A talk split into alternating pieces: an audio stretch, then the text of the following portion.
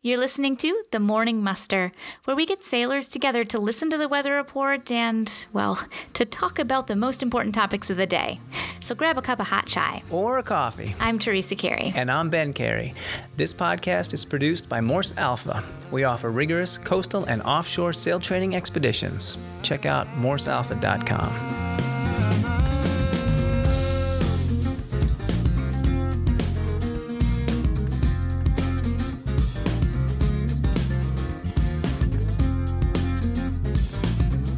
Our friends Katie and Lyall at Sun Powered Yacht helped us expand our solar array.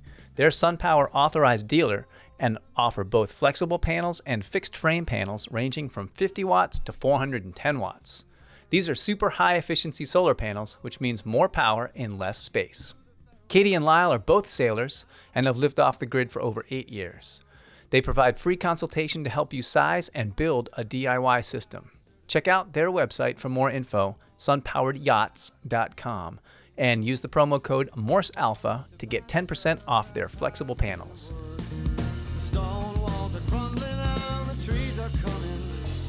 Welcome to the Morning Muster. I'm Teresa Carey. Today we're talking about engineless sailing.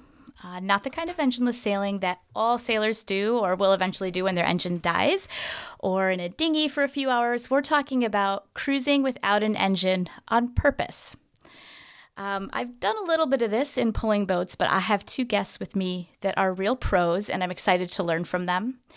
Shemaya Laurel is also a Mainer like myself. She sails Penobscot Bay area and the islands of Maine. You might see her in a distinct junk rigged sailboat or a sailing barge in coastal Maine. She's done many trips without an engine for weeks at a time.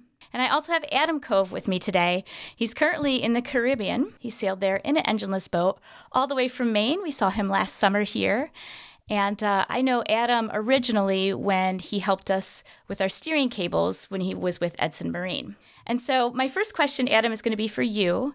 Um, I know that you're a naval architect. You could fix an engine, it's not a mystery for you. You know equipment and you deal in equipment.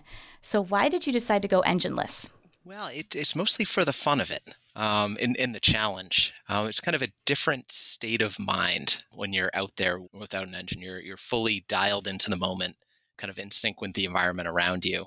I just find completing a passage without it is just much more rewarding. And it, it does require a lot more planning, thinking ahead, but ultimately eh, those passages I, I, found have even been safer um, because you do plan around things and, and, make sure you don't put yourself in a tough situation.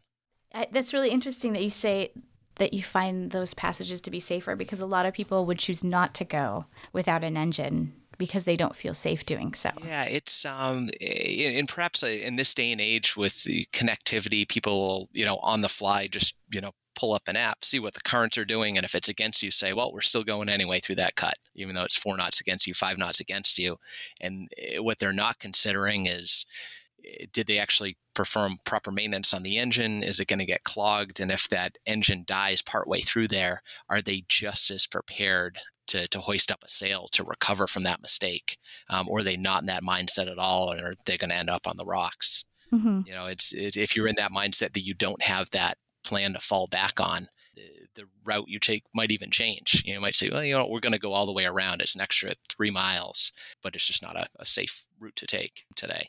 Shemaya, why did you decide to sail without an engine? Partly because it's so elegant, you know, to just work with the wind. But I also had extra inspiration because I had a goal for a really long time to do the race to Alaska. And that requires having no engine on the boat. And it requires getting into Victoria Harbor, which does not allow you to put your sails up. So you have about a mile that you have to get there somehow with no sails and no engine. And I just thought the whole thing was totally intriguing. So it kind of shaped my learning more about sailing as I got further and further into it to be able to do that. And then I just liked it. I I really really enjoy it. So Did you end up doing the race to Alaska? No, I came so close. I came so so close. I was all entered and mm-hmm. it was too complicated to get across the country. Mm-hmm. But but entered things all working out to to make it go. It was very interesting to think about. And did both of you, I know Adam, you said you grew up sailing on dinghies. Did both of you start in small boats like that to learn the basics of engineless sailing? Or how do you get into it? What would you suggest for someone who wants to get into it? Well, I, I was kind of lucky and I grew up in a sailing with a community boating program and there there are so many across the country and the cost of entry is, is so low to be able to get into that eh, you know, it's certainly worth a shot. And if not, there's, you know, I, I still frostbite in dinghies. And, and, even to pick one up, you know, on the used market, you can certainly find something pretty affordable. But it, it really does teach the fundamentals of sailing and the fundamentals of engineless sailing, you know, to learn how to maneuver your boat in tight spaces with just your sails. You know, techniques just as, you know, as simple as when you're sailing off anchor or off the mooring to be able to know to back your jib in order to, to move the boat one direction or another. You know, I, I don't think anything of that now. You know, I'm sure people who are used to using their motor all the time don't even consider something like that. You know, it's interesting that the program I grew up with, um, Yarmouth Sailing, we had um, my boss there. If anything went wrong while we were on the water, and this is while I was learning, and then when I was actually teaching there too, uh, he would tell us to figure it out and, and basically meant he was going to watch us from afar but if we were an hour two hours late coming back in he was okay with that um, because of the lessons that it taught us and that was kind of the, the basics of seamanship for me and creative problem solving that i learned that you, that you have to learn in dinghies and you can scale that right up to a, a larger boat all those fundamentals. Yeah i totally agree with that Shemaya, can you tell me about your transition to engineless? Well, also, I started engineless mm-hmm. as far as starting in more or less a dinghy, an O'Day Widgeon, which is a small 12 foot boat with a jib. And my dad mostly taught me to sail, and he did things that now I look at and I think were kind of insane but we I learned a lot. he thought it was okay. We sailed on the Connecticut coast out of Stonington and he thought it was okay to go out in that boat on a day with a good wind and sail around Fisher's Island, which is about seven miles long. And on the outside, you're, you're on the open ocean and you have to go back through the race, which is a very high current area at one end of Fisher's Island and then all the way back through Fisher's Island Sound. And sometimes the wind would die and we'd get back way after dark. And you learn a ton you learn an absolute ton. And they used to let me go out. I don't know why they did this. They used to let me go sailing by myself out of Stonington Harbor when I was about 12 with the Widgeon. And they never said, don't go outside the breakwaters, you know? and Stonington's a pretty tough place to sail. It is a little bit. It's got current and yeah. um, mm-hmm. And you can always count on fog there. yep, that too. We had some really foggy times. So so you learn a ton, but like what Adam said, you mm-hmm. you learn so much going on and off of moorings with the dinghy and using the jib to shift the boat where you want it to go. All of that applied to the bigger boats. Mm-hmm. But I want to point out, though, that a dinghy is a great place to learn all sailing skills. But if you run a dinghy up onto a sandbar, you can just put your boots on and get out of the boat and push it off. And so eventually, when you transition into a bigger boat, it's a whole different ballgame because you can't do that. Like when I had my first boat, I, I always treated it like it was glass. I mean, not fiberglass, but like a wine glass, like so delicate. I didn't even want to hit a piece of seaweed. I was always nervous. And so, how do you overcome that? Were you did you guys feel the same way when you went from a dinghy to a cruising boat that was that needed a little more care and handling. Well, I mean that, that's kind of what makes a dinghy the perfect learning platform. And and Shemai, what's really neat is my first boat was also an O'Day Widgeon. Oh wow! Um, so really neat there. oh. um, great little boat, so perfect for learning on, um, and pretty indestructible, rock solid.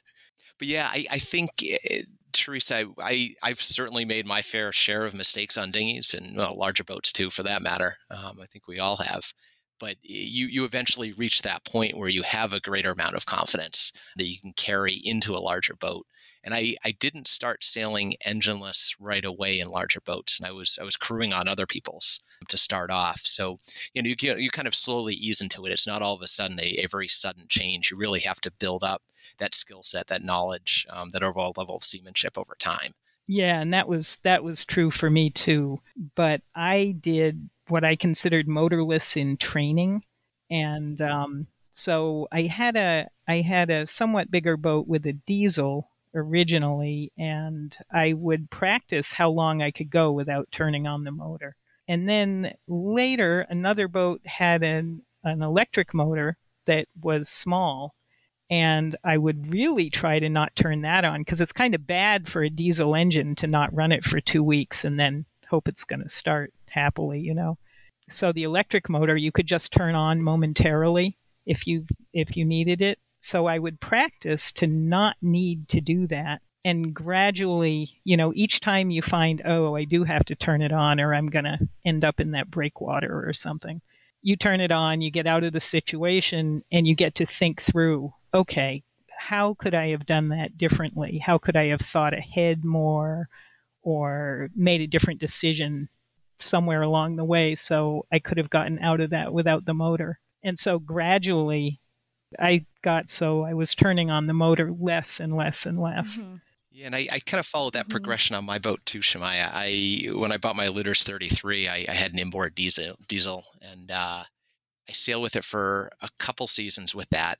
Um, and I was doing the same thing. I, I wasn't running it very often at all. Um, and, and, as you said, that's the worst thing you can do for a diesel engine. right, right. Yeah. so I ended up pulling it right out of the boat um, and, and so completely engineless for years.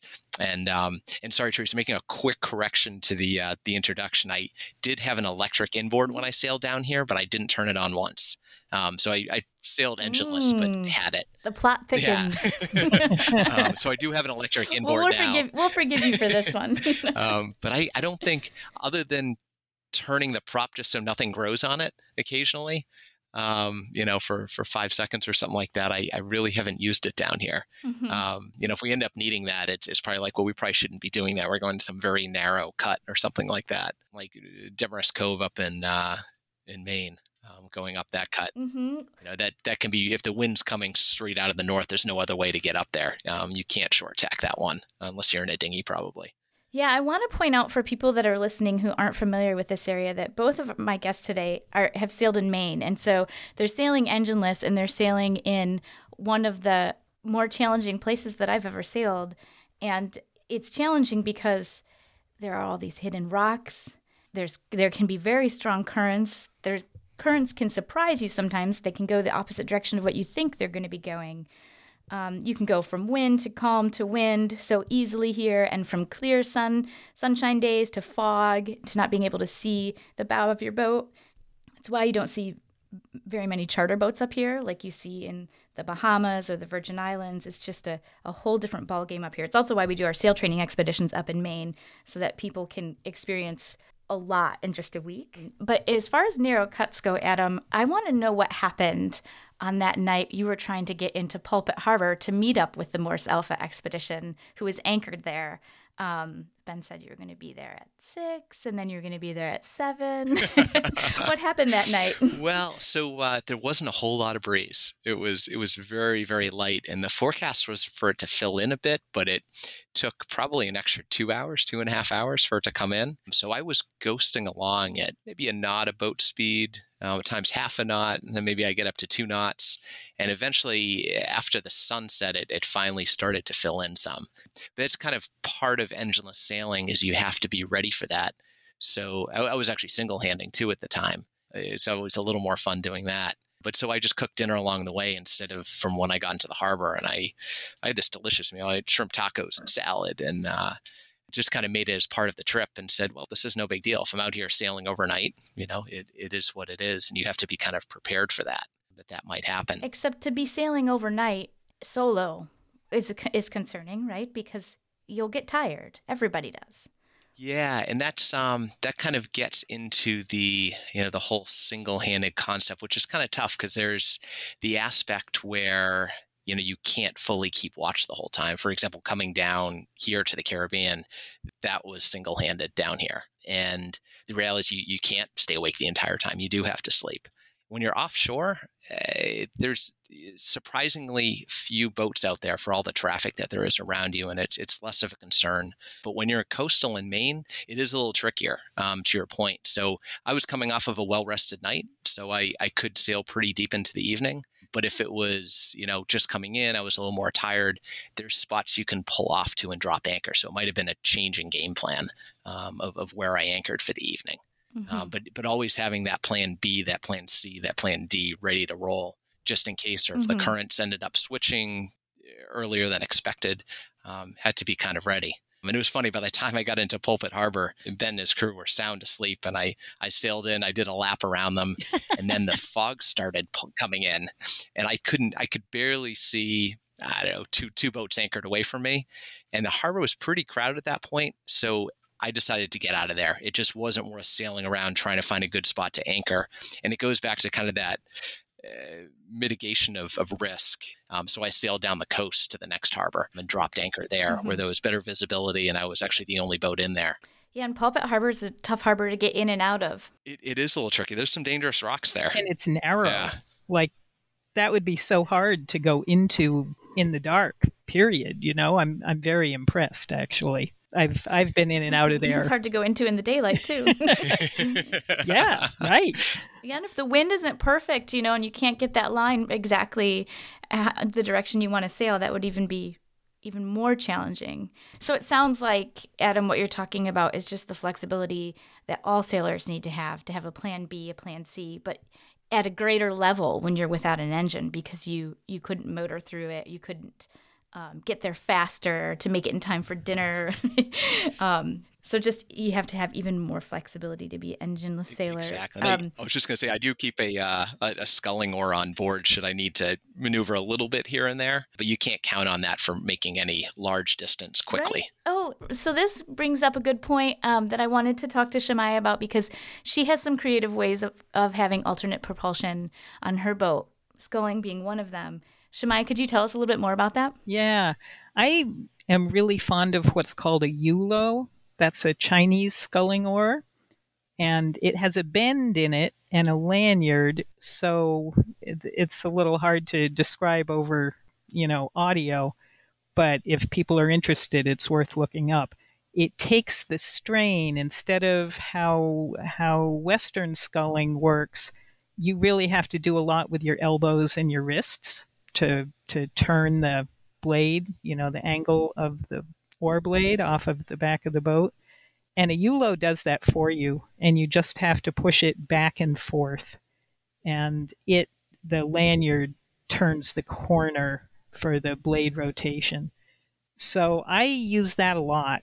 And um, it's good, you know, Auklet is just 20 feet long, so it's not a very big boat but there are folks um, who who sail larger cruising boats with a Yulo as their alternative propulsion, and it's really I don't have that much strength and stamina because of some health issues, but my friends who I learned from a lot about that think not much of anything about going five miles with a Yulo pushing their 30 foot boat. And it really um, it really opens things up. It's just that you cannot go into the wind. So for an engine, um, a lot of people consider an engine a piece of safety equipment. Uh, to your point, Adam, that you mentioned earlier, actually, both of you mentioned this. It has to be a well maintained engine to, for it to be safe and reliable. It's also something for comfort so that sailing doesn't have to be hard all the time. It can be relaxing and simple and enjoyable. So it's it's we have them for safety, we have them for comfort, and you guys have decided not to have them. Is there anything else that you've decided to do without that a lot of people have for safety or for comfort on board? When I think about my own limitations and what I've done without, I still don't use a chart plotter and I haven't for for forever. And uh, I mean, we we have a chart plotter on board, and on our training expeditions, we do have it, and we turn it on on the last day or second to last day because um, most people have chart plotters, and we want our students to be able to learn to use them. But I find that my navigation skills are much stronger than using a chart plotter. That I can be more um, in tune with what's going on around me, that I see more things when I'm navigating without a chart plotter, that I can see the currents and the winds coming, or I can see weather coming, or ships coming. And a lot of these things um, I find go unnoticed when I have a chart plotter and it becomes a little more distracting. And um, and so for me, the whole experience is more enriching and more fun, and my skills are stronger when I'm sailing without a chart plotter. And I and I imagine from talking to you two that you feel a little bit the same way about sailing without an engine. So I'm wondering if there are other things that maybe that are kind of the essentials today. Everybody has a chart plotter, everybody has an engine. Um, that you think we can do without? Yeah, I've taken kind of a similar route of keeping my boat as simple as possible. Um, so I don't have any roller furling on board. Um, for example, a lot of people are afraid to go up onto the foredeck, especially in heavier weather.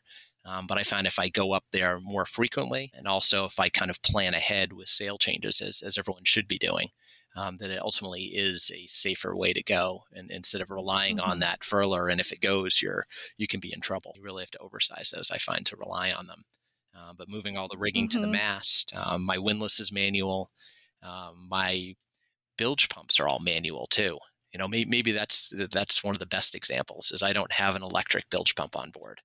Um, they're all massive Edson gallon per stroke um, bilge pumps, um, and I have three of them on board. Um, what happens if you're not on the boat? and the boat takes on water? Well, my, my thinking on that is if it takes on enough water, um, that's probably going to kill the batteries and it's and it's not going to matter at that point. Okay. I mean, I followed you all along with the roller furling because, yep. you know, we took the roller furling off our our stay, so we kept it on our jib. Um, we I've, the rigging at the mast, hundred percent. I'm with you on that one. We rig all our lines to the mast and not to the ca- to the cockpit. And then you said the bilge pump and we have i mean i, I feel like i couldn't have enough bilge pumps on my boat you got to keep the boat floating and, uh, and n- not that we've ever had um, many emergencies where I'm worried about that sort of thing, but um, I can imagine it would be a very stressful time if I if there was an emergency like that. But we have manual and electric, you know, with the float switch. We have both. Yeah, and it's um really, you know, number one on any of that is stopping the leak or at least slowing it down to a point where you can contain it. Um, so that's that's at least my logic on the uh, on thinking about pumping dewatering. I, I took on some actually coming down here. Mm-hmm some of the hinges on the the lazarettes were leaking a little bit when I was really heeled over and uh, a front coming through. Um, they couldn't drain properly.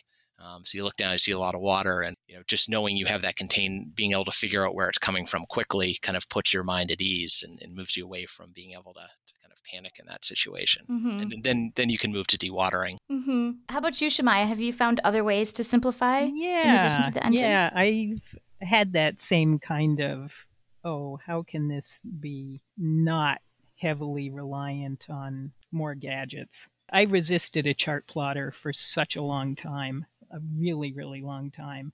I did use a GPS where I could get the latitude and longitude off of it, which I found really comforting. And I, I had that almost from the beginning of the cruising sailing that I did. But I just thought, oh, chart plotters, yeah, well, and um, and then because of the race to Alaska, I got one. I I had gotten a little handheld one, but the image was confusing. But what it did that I really liked was sailing at night. Like around here, there's Mount Desert Rock. It's about 10 miles off, and you kind of need to clear it if you're going to go somewhere farther. And it's the best place to see whales. Yeah, right, right. Of course, when it's dark, that kind of blows that. But mm-hmm. but you have to make sure you don't run into it. And in the dark, you know, it's got a light on it, but you can't really judge your distance off from a light in the dark. So the first couple of times I went by there in the dark, it it was really stressful making sure that you're not too close. You know, it's a horrible rocky thing if you did get too close. And so with the little chart plotter, you can do your distance off. And the next time I went by, just with the little tiny one, it was much more relaxing. And then for the race to Alaska preparation, the organizers of that race really, really encourage racers to have a, a chart plotter of some kind that's for real. And because the Pacific Northwest is not familiar to me to sail in at all, I've never gotten to sail there. I thought that was prudent to get it for that. So I got a better handheld one. And I've gotten very fond of that for the fog and at night. And sometimes in Maine, in the really confusing islands, if you lose track of which island you're in between in like a in one of those areas that has like 10 islands in a very small area there's small islands there's little channels in between each one um, and it's important to know which one you're in between because of where the rocks are under the water. I I I've gotten fond of the chart plotter. I'm like, oh, it's my friend now. Mm-hmm. Shemai, if you ever get a chance to go to the Pacific Northwest to sail, I'd say that's my second most favorite place to sail besides Maine. Um, if you love Maine, it's so beautiful oh, up there. as I well. would love to. I just And actually, the first time I the first time I sailed up there was in an engineless boat doing some cruising with students. uh-huh. I would say that's that was some pretty serious training grounds for me as a young professional. Oh, well, trying to figure out this world. But it was a lot of fun and and uh, challenging and just just like Maine in that way. All the islands and hmm things like that. Uh, great place Yeah. to sail. I just wanted to say about the simplifying things. The other thing was the junk rig, which has been huge. That's made such a difference because it reefs completely easily. You don't have to you don't have to tie anything to reef it. You just you just uncleat the halyard and let it down or raise it up. And there's a couple other adjusty lines that you can change, but it doesn't it just will sail better if you take the time to do that. But um, that made things a lot easier, and that was my motivation for changing to junk rig was because of the reefing. But overall, it's made life a lot easier. And I saw that you had a junk rig, junk rigged Portland Pudgy as well. Yeah, that's right. yep, we we did that. we love the Portland Pudgy. I was sailing a lot in the bay where I live with the Pudgy and, you know, just going out for fun. And the wind level changes a lot, um, Mhm. especially up in the bays here. And the sailing rig that comes with the Pudgy, the reefing arrangement isn't done so well anyway. And with a junk rig, you can change, you can reef and unreef just like nothing, you know, just so Mhm. easy. So you can actually get around and feel safe when the wind comes up and get the sail area back again when the wind drops because, you know, there's no engine on the Pudgy. Mhm. So you can get home again because you have more sail area as soon as you want it. Well, I, I love the Portland Pudgy and have um, done some long trips on it. Actually, packed food and sleeping bags and Oh, whatnot in that tiny great. little dinghy. Yeah, it's a fun boat. In fact, I also wanted to do the race to Alaska and had the same problem as you, just getting myself in a boat over to the other coast in this country. Um, and then a boat that I could train on. I thought, well, the only one, the only one I could train on here and then actually get over there would be a Portland Pudgy. So I thought I kind of toyed with the idea for a while of doing that race in a Portland Pudgy.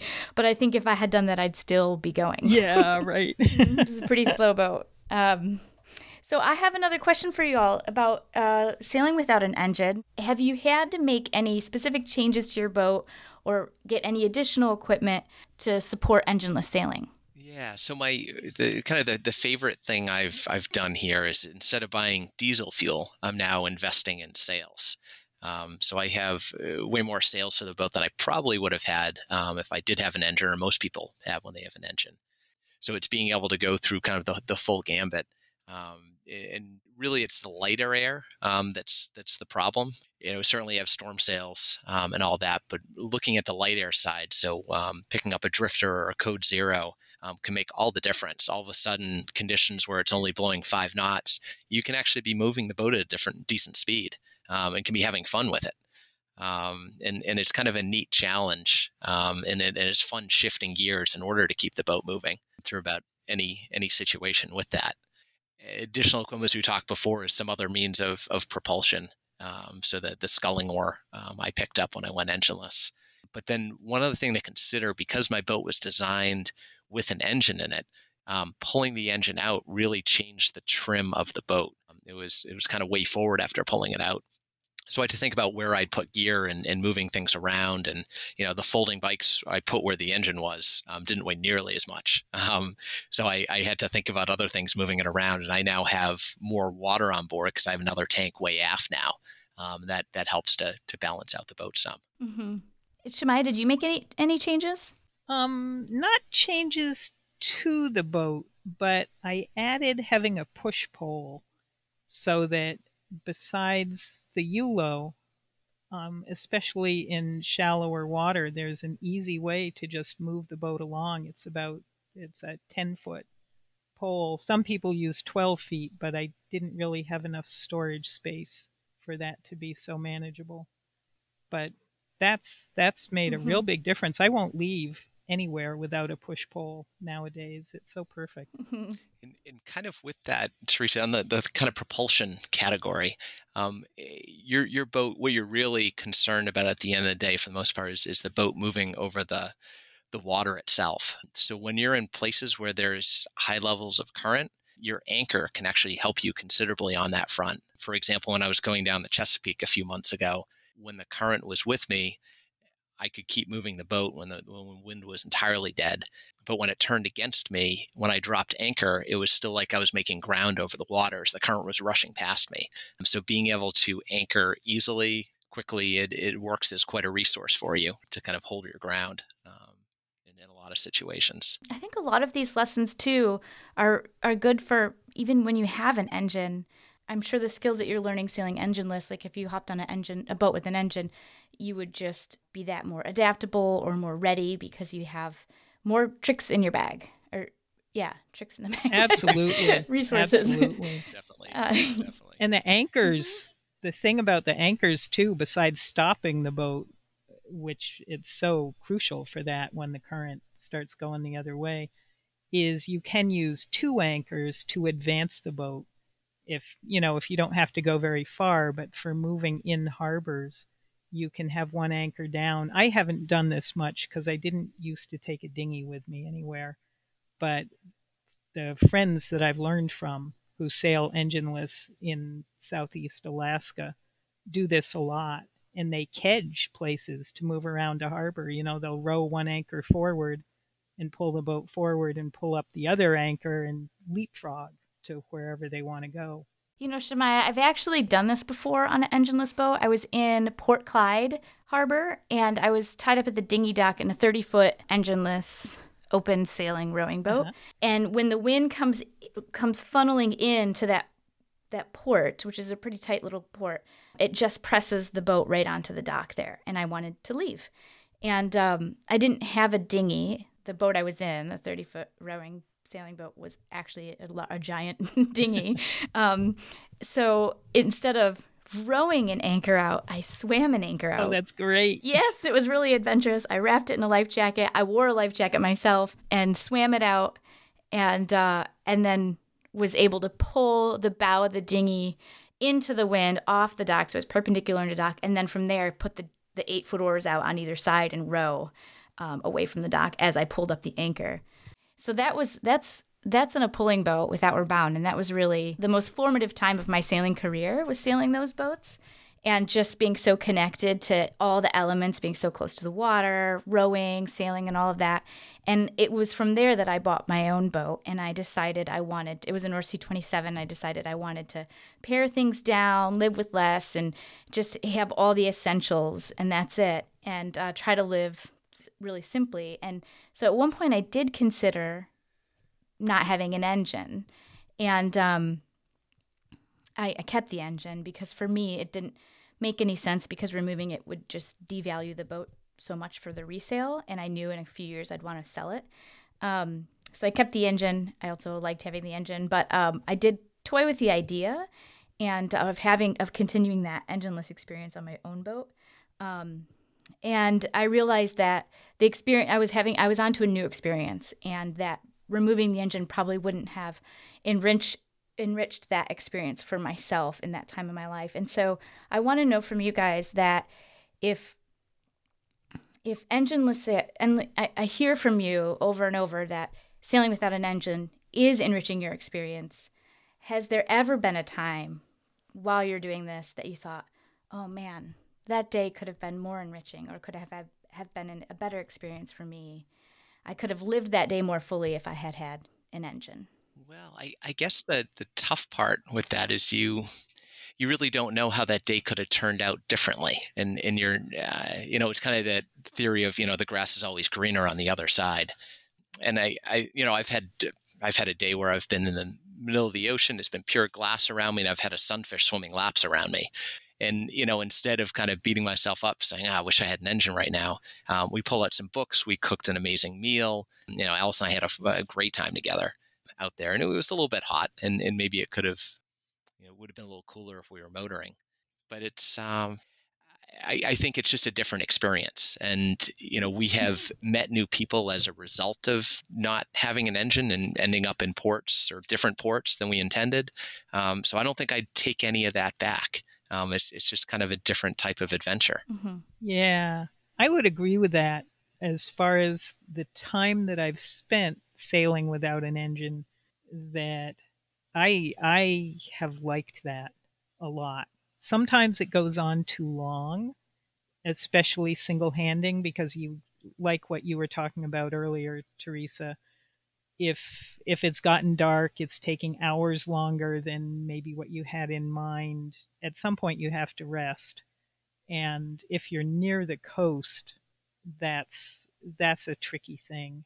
But um, the thing that happened for me was I came back from a long season of sailing and uh, without the engine. And I felt like, you know what? I think I'm done, just done sailing. And, you know, I've done a lot of sailing. It was reasonable to think I could be done. And it took until March for me to feel like I wanted to go sailing again or, or be on the water. And what I realized was that it was hard. It, that and particularly without an engine was hard. Also, Auklet isn't quite so comfortable um, as far as having to scramble around, and so so it's kind of funny to be doing this podcast just now because I actually switched to a different boat that has electric motors on it, and where I notice now kind of the answer to your question is that in situations where I do use the motor, because I sailed engineless for so long, I I know how much energy it would have taken, you know, human energy to do the same thing. And I think, oh my God, this is so much easier. And it opens up more possibilities for being being more like, oh, I want to go here now, you know, which engineless you can have situations where it's like no you're just not going to get there for quite a while and you you adjust your head to be able to do that. Like what adam said you know you're out there and you see things you just never would have seen if you were going to motor when it was all glassy. And that's beautiful and i love that. But i also like not having to get so tired. I really appreciate that. I, I actually think that is a really wonderful plug for engineless sailing or for just sailing in general um, because I think if you never have a trip where you say to yourself, I'm done, and I've had those trips. In fact, when we bought our boat in Panama and sailed it up to Maine, we're like, I'm done. We're selling this boat, even though we just bought it. Um, that was a rough, a challenging trip, but we're still doing it. And if we never have those those kinds of challenges, I think that's like the best part about sailing and about this life is when you have those moments and you can look back on them. Well, yeah, the the really far down lows make the highs that much better. Um, and, and it can be an emotional roller coaster on, on any passage. And, and engineless is certainly, you know, as, as you said, Shemai, is it's not the easy way to go. Um, it is much more of a challenge. Um, and, and you have to get in the mindset for it to make it worth it um, and it's certainly not for everyone. Um, you know, there's a, a lot of people. I, I, think what kind of ruins it for most people is being tied to a land schedule. So as soon as you let that land schedule get in the way or kind of dictate your course or where you're going, eh, that's what makes it that much more stressful. If you can kind of be fully in sync with the environment and saying, you know what, I'm, I'm along for the ride and I'm going to make it work with, with what's around me, then that's a different story you know, we we did add electric to ours as well, even though we really don't use it very much you know, it, it can be nice once in a while to be able to explore an area that you otherwise couldn't have seen um, that would have been impossible to get to. So, so I have a question. Um, so much of sailing, well, you're you're by yourself a lot, unless you're sailing with somebody. A lot of our students for our Morse Alpha expeditions come with um, a partner or a spouse that they're going to be sailing with and cruising with, and and very often one person is more enthusiastic about it than the other. Or for me, I've gone sailing to the Caribbean. I've gone to beautiful places where I want friends to visit. And even my most adventurous friends, sometimes it's really challenging to get them to come down and stay on the boat for a week or two or even a weekend. And so I wonder, you know, with an engine without an engine, you're asking people to be even more rugged or more flexible or more adventurous. And I wonder how this has this choice has impacted your relationships with friends or romantic relationships. How has it impacted that? Teresa, I, I would say it's all about setting expectations up front for example, I, I, do have some friends coming down to join me down here, and it's asking them to say, you know what, if, if you want to come down, which I'd love to have you come down, um, it's being more flexible on booking flights and, and booking it a little bit more last minute because I'm not entirely sure where I'm going to be. Um, the winds are pretty consistent down here. So you know I can stick to a little bit more of a schedule. Um, but but I think it's really explaining that up front to people. And the reality is those people who aren't quite as adventurous probably aren't going to come along. But there's no reason you can't do other activities with them. Um, and I guess on the the the, the other side with Allison, um, she was actually the one that nudged me to, to put an electric motor in. And she was smart in how she did it. Um, you know, I think she knows my engineering side and thought it'd be fun to give me a challenge. Um, so I, I, took her up on it. And that did allow us a little more flexibility. It kind of puts our, our parents at ease a little bit more at times. They both spent a lot, all of them spent a lot of time on the water, but it's it's nice to have that option if you do need to move out of a, a shipping lane quickly, or if you do want to go that last half mile and you're absolutely exhausted to to have that electric engine. So, you know, it was kind of nice that she did that. But, you know, we certainly go through times when we say, well, maybe it might be nice if we were in port right now. But then it's all about how do you transform the situation together on the water? How, how can you actually make this fun? So, you know, we, we help each other out um, you know, as, as we do in, in regular life, but also to kind of boost each other's morale if, if one of us gets down a little about something. And, and we've experienced that on, on boats with engines too. In certain races, when conditions have just gotten absolutely miserable, everyone else is seasick except for the two of us. And, um, and we've, we've been through a lot together. So, you know, it's, it's continuing to kind of push each other a little bit. And for me, it's been that same thing, trying to meet up with people has been complicated without a without a motor. And not so much about the people feeling adventurous, but just making the timing to to meet up and plan where we're going to go. I have a friend who's a very dedicated sailor and she works 3 days a week.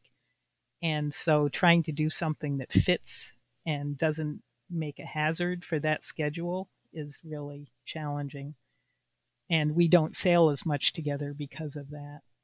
So there's that, and there's how I knew when it was time to take the training wheels, you know, the electric motor off of the boat when I was motorless in training was when I started recognizing, oh, this is this is messing with other people's schedules. I was fine, the boat was fine, there was no problem except for somebody else's schedule that I was trying to meet them. And so I had to turn the motor on or drive them crazy. And then when I took the motor off the boat, then it's like, well, this is just the situation. There is no motor. Let's talk about how to do this differently. And for my own skills, how to make plans that I knew could work with that the boat had no motor. So that was kind of cool, actually. Um, but it did have an impact on other people. And the other thing off on that tangent that I wanted to say is when I first started sailing the P Pen, which is a 12 foot cruising sailboat, it's a micro cruiser, it's a crazy little thing. And when I first started sailing that, I was very laid up and I had crew with me um, both doing assisting stuff and they were doing almost all the physical action on the boat but they were mainly people who didn't know how to sail and i was telling them how to do this or that or the other thing and we only had a trolling motor for the motor on that boat and we were we were cruising down um, the Connecticut River to Long Island Sound and along the shore there. And I did not realize quite what I was taking on because a small trolling motor is has a short range. It's very good for in and out of like a dock system or something. But you're really not going to go a distance before the battery has just had it. And those folks were very intrepid to do that with me. I hope they hear this podcast if you keep this segment in it because they were amazing for adventurousness. And I didn't even know what I was taking on to sail that boat with such a minimal motor to even be able to tell them, well, we're doing this thing that's really, um, it has aspects of it that are unpredictable. I also love what you said earlier, Shemaya, about essentially just the perspective, the shift you had when you took the engine off your boat, and how it was about uh, that you were using the engine to meet other people's expectations, and by removing it from the boat, you were basically changing their expectations. Uh, you no longer had a motor; you couldn't turn it on and buzz over there, and so they they had to work with you, you know, and make new plans right, right. and new expectations for when you would meet up. Mm-hmm. Um, uh, on the, the topic of meeting up with friends, I, I had actually been trying to catch up with a couple of friends since we were up in Maine this past summer, and we missed them by a day. It was kind of a bummer, but it was certainly because we were engineless, because we couldn't get to where they were. But they were very understanding of all of it. And um, we finally got to meet up uh, three nights ago down here in St. Thomas. They were doing some sailing with John Kretschmer. So we, we all got together and had a blast. And we actually met two nights in a row. And it made it that much more fun to get together. It was just so much more of an adventure and, and more anticipation leading up to it. And um, we, we had so much fun together. And there were even more stories to share. So everything kind of has a way of working out in the end. And it, it's just all about being more flexible. And especially having good friends, they, they always understand um, those situations. Mm-hmm. Actually, when those friends came on board, they hadn't been on the boat, I think, since I pulled the engine. And, and they were just like, oh my God, your, your boat smells clean. It smells like wood. It doesn't smell like a 1969 built boat. And it, it's amazing what not having the engine does for, for kind of the smell of the bilge and beyond. I call that the boat smell. Yeah. I know that smell. And so you're saying it's mostly because of the engine. I mean, I you can sometimes it, sometimes you can smell it on your clothes like like if Ben's doing projects on the boat and he's working there all day and he comes home, I'm like, "Oh, your shirt smells like boat or your car his car always smells like boat." oh, exactly. And and I think I think there's two parts to it. I think one part is the engine and then the other part is well, is mold on the boat. And so if you clean out all the mold and you have no engine, the smell's just gone. It just smells wonderful on board all the time. Mm-hmm. Yeah, with, with, some exceptions. You, know, you obviously have to clean the head here and there. Right now. More than here and there. every day, every day. Yeah, I actually, yeah, I use a, uh, a mix of vinegar and water um, to to spray it down daily. It works great because um, it's again all natural, no chemicals, and and uh, keeps keeps it all fresh. This we use pretty much everywhere on board. The other thing I'd love to talk about is how long the calms can go on for, and if you're way off to sea, then that's not that's not really an issue. You just wait and, like Adam said, you know, make some good food or read or do something. But when you're near the coast, like within, say, five miles or 10 miles of the coast itself, the wind can stop and you can just be there for a really long time like 12 hours, 24 hours, and just, you know, maybe minimally drifting, but nothing happening as far as actually sailing. You know, one time I did that, had that happen, it was foggy. And I was like, the wind stopped at the end of the day and it went all through the night and into the next day and further into the next day. And lobster guys would come up you know, and I'm like way out there and they're like, Are you okay? And I'm like, Yeah, yeah, I'm good. You know, they're like, Do you need anything? I'm like, Can you make the wind blow? and uh, and another time I was out um, off of Damariscove, about 10 miles out, and the Coast Guard actually came out. They said, You know, we've seen you out here because I had AIS on Auklet so that I wouldn't get run into particularly in the fog, you know, so ships could see where I was. And so the Coast Guard was seeing that too, you know, and they came out to just check, you know. they just think you're out of mm-hmm. your mind because you're in this 20 foot boat and you've been there for the last 12 hours. but well, you might have to be out of your mind a little bit, Yeah, right? that's Aren't all sailors it. that way a little? but I, I love that story because you had um, lobster fishers and Coast Guard coming up to you.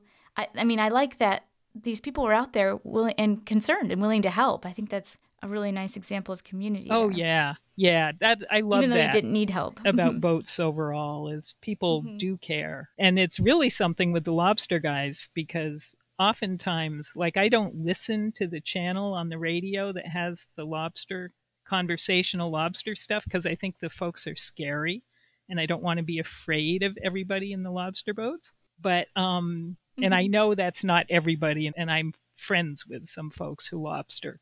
But if you listen to that radio, it can be really scary. But people come up, you know, how the lobster fishing community treats you when you're in a small boat is just, you know, just checking. And that comes up more because of not having a motor, because you're not purposefully going forward in a lot of situations. And I appreciate that and it and it feels good to know that folks are looking out for each other. And you see more of that Mhm. engineless because you're at least I've found that because you're in a situation that people aren't sure how is it, you know, that you're drifting around for a long time and so it is it is a good thing. It lets you know something about people that you might not have known otherwise.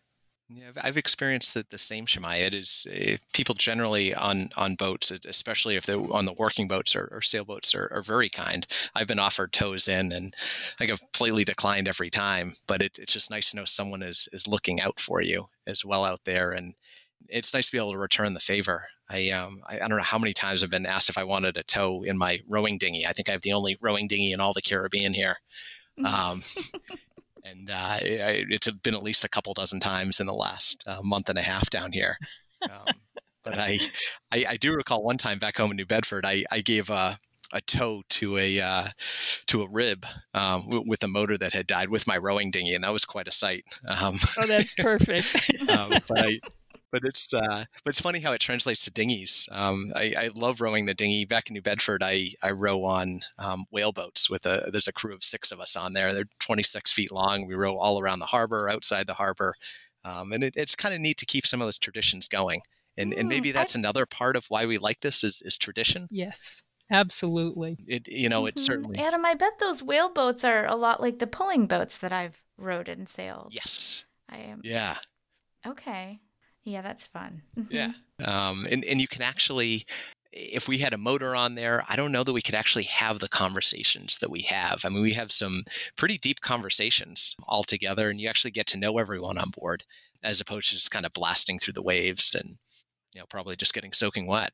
So I have one last question for both of you. I want to know what's next. What are your future plans? Well, my thing is the boat that I'm sailing now is not Auklet. It's it's the sailing barge that is not designed to be able to sail upwind. It'll go a little bit upwind in perfect situations, but it, it won't generally because it's designed for comfort and it has a lot of windage. As far as I'm concerned, that's not safe to try to run motorless because if you get into something, you can't sail upwind to get out of it. So so I have the electric motors. It is fun. They're solar. They're solar powered. There's because you have this big cabin, there's room on the cabin top for a lot of solar panels, which it has. So that's keeping up with the motoring. And I do still go under sail to get where I'm going a lot. And I like that. And I time, you know, really to make this boat work.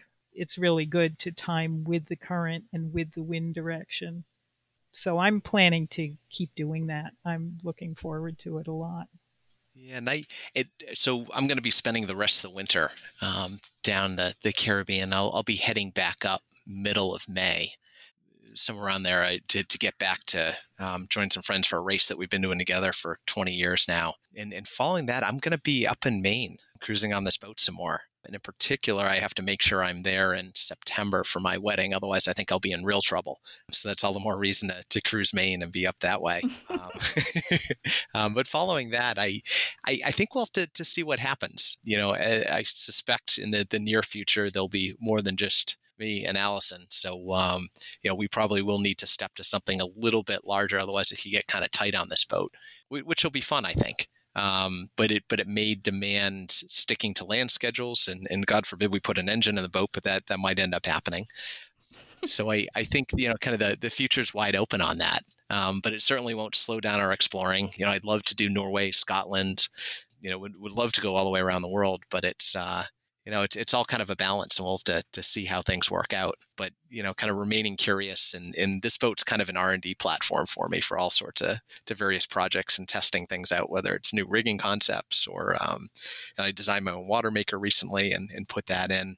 So I I, I, think it's you know we're we're not going to change our sailing style too much in any way, but you know it could be on a new platform and in um, the years to come. One more thing I, I kind of wanted to add that I I think we missed hitting earlier was with the the engineless and the electric motors.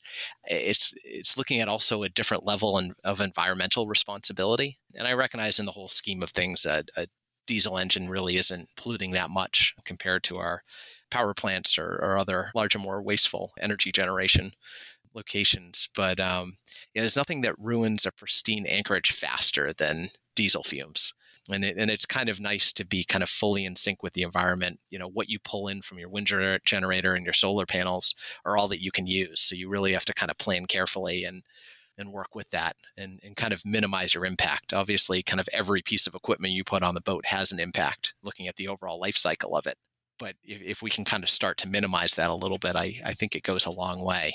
So it's something Alice and I have certainly considered and will kind of carry forward with us in the future with with kind of our boating decisions. Yeah. Mm, I love that. Uh, thank thank you both so much for talking with me today. Shemaya, if you're ever near Rockland, please let me know. I'd love to meet you in person. And Adam, when you get up here in Maine, I'll take you sailing with a toddler and we'll let your real training begin. Sounds great. That's a whole new adventure.